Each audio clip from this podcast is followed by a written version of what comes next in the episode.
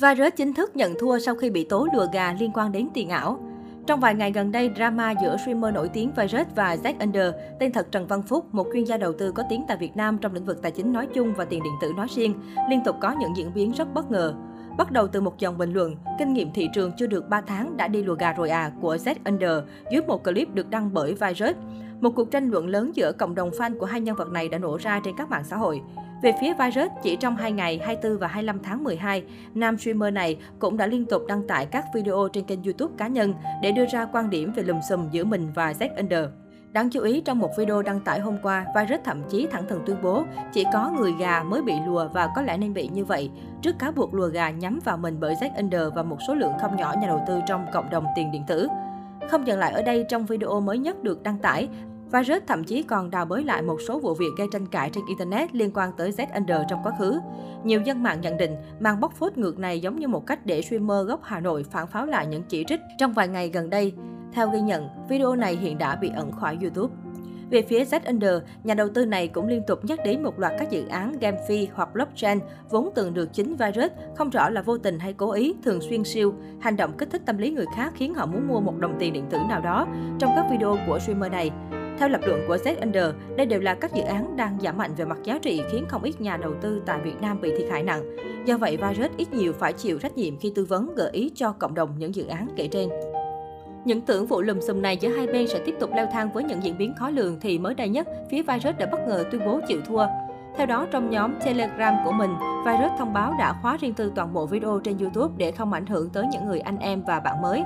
KOL nổi tiếng trong cộng đồng game thủ này cũng thừa nhận mình hơi non và sẽ dừng câu chuyện tranh cãi tại đây. Hiện tại trên các group tài chính lớn, vụ tranh cãi của Virus và Z vẫn đang được dân mạng tranh luận kịch liệt. Trước đó, nhiều netizen đã lục lại chuyện mới vào nghề chưa bao lâu, Virus đã tung khá nhiều content để hướng dẫn cho người mới. Đáng chú ý nhất là đoạn video 10 điều cần biết dành cho nhà đầu tư mới vào thị trường. Nhiều netizen còn nói đùa, nghe cứ như lão làng ở lĩnh vực cryptocurrency, nhiều năm kinh nghiệm vậy. Toàn bộ phần chia sẻ của Virus được anh tách ra làm hai clip, kèm theo đó là chú thích như lấy giấy bút ra nào anh em ơi, 10 điều cần biết dành cho người mới vào thị trường crypto. Về mặt nội dung, 10 điều cần biết của virus bao gồm những điều đáng lưu ý như không nên đứng núi này trong núi nọ, đặt target cụ thể theo thời gian và con số. Đáng quan tâm nhất là trong clip virus cũng khẳng định anh không lùa gà. Tại sao con coi của mình nó chả tăng mà con kia nó tăng nhỉ? Hay là thôi mình cắt lỗ nó sang con kia? Không không không, nếu các bạn còn đang tâm lý và xử lý tình huống như vậy thì các bạn chỉ là con gà cho người ta lùa thôi. Nhiều người còn nhắn tin cho tớ rằng ông virus lùa gà à. Đấy, hy vọng tất cả những người xem video này không phải gà, chúng ta là nhà đầu tư, là player, là một người chơi có kiến thức. Bên cạnh đó, ngay phần mở đầu clip, Virus khẳng định đây là những kinh nghiệm anh đúc kết được từ 4 năm tham gia đầu tư crypto. Tuy nhiên, bên dưới phần bình luận, nhiều netizen cho rằng Virus nên quay về với nghề streamer, đồng thời cho rằng anh chỉ mới tham gia 3 tháng gần đây chứ không phải 4 năm.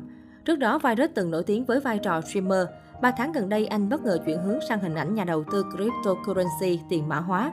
Trên cả hai kênh YouTube và TikTok của mình, Virus thường xuyên đăng tải clip trích đoạn ngắn về những tip đầu tư, giải thích các thuật ngữ, những thông tin về tiền mã hóa, cryptocurrency hay thường được gọi là tiền ảo, chưa được pháp luật công nhận tại Việt Nam. Thông tin trong bài viết chỉ mang tính chất tham khảo và không có giá trị khuyến nghị đầu tư. GameFi, tên viết tắt của Game Financial, là thuật ngữ chỉ các trò chơi trên blockchain kết hợp yếu tố tài chính. Thông tin trong bài viết chỉ mang tính chất tham khảo và không có giá trị khuyến nghị đầu tư.